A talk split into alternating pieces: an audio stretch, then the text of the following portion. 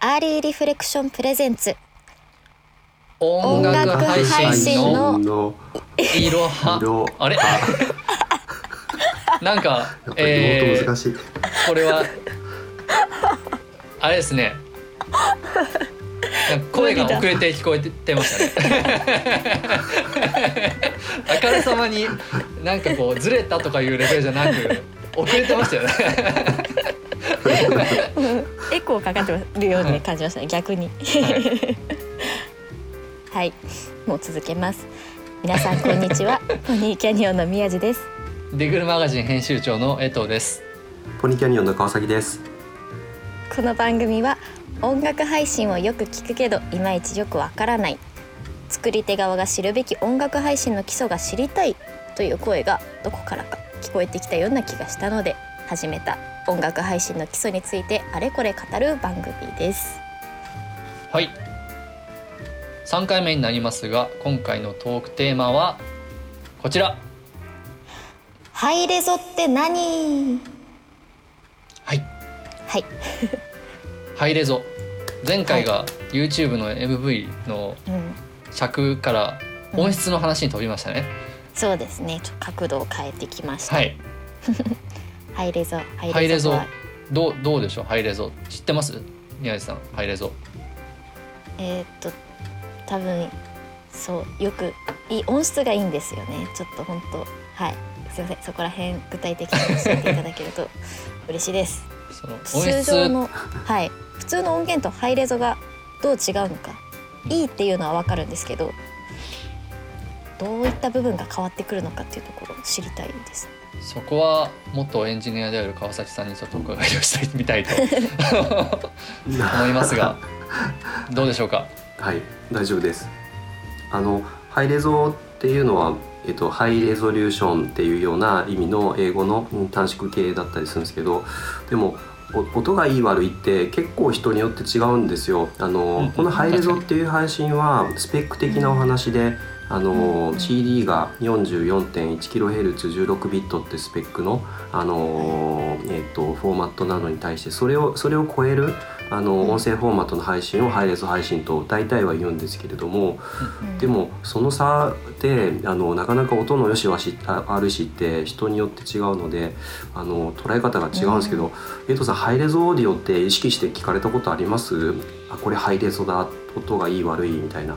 あー僕あの代々木にあるスピンコースターのバーがスピンコースターバーっていうところがあるんですけどそこがハイレゾを売りにしてるバーでえっとへあるんですけどそこでなんか忘年会だっけな？いやあの去年の話じゃないんですけど以前にえっとなんかハイレゾこハイレゾ聴き比べ大会みたいなのがあったんですよ。ええお面白そう。ハイハイレゾで流す宇多田ヒカルのオートマティックと あの MP3 のえっと、えで流すどっちみたいなのでその二択丸×クイズみたいなので、僕一問目で間違えたんですよね。お おすごい。いやでもそれ面白そうですね。ややりましたね。わもう本当悔しかったです。あのやばいな。俺音楽の仕事やってていいのかなと思いました そう。ここれでも本当にあの僕エンジニアをやってたのであのわ分かる見見分け方っていうんですかね。聞き分け方が分かるんであれなんですけどあの音の違いの聞き分け方を知らないとあのなかなかあの分かんないんですよね。パッと聞いて切り替えられても。あのなのでスペックを見るしか、まあ、あの正直普通の人とかはなくってあのただものすごいいいオーディオ設備あのスピーカーとかも何百万円もするようなオーディオ設備とかで聞くとあの明らかに分かるようなレベルでの差があったりするんですけど、まあ、皆さんのあのイヤホンとかヘッドホンで聞かれることが多いかと思うので、まあ、そういった時にハイレゾの違いってなかなか分からないんですけれどただあの僕らメーカーの人間として言うのはそれはほぼあのトラックダウンマスターだったりとかマスタリングマスターだったりとかほぼレコーディングあのレーベルの資産と言えるようなマスター音源とほぼ nearly な音源を、うん。あのリリースしているっていう認識なんですよ。なので非常に価値は高いと認識してましてあの音として感じられるかどうかはちょっと人によって違いますけれどもマスあのそのかご購入いただく商品の価値としては非常に高くってなのでちょっと高い値段をつけさせていただいて売ってるようなこともあったりします。実際普通の人がその配列じゃあこうおおそんなにいいんだって、まあ、この放送を、えー、と聞いて興味をも持ってもらったとして、どこで、まあ、ハイレゾって聞ける感じなんですかね今の状況的に。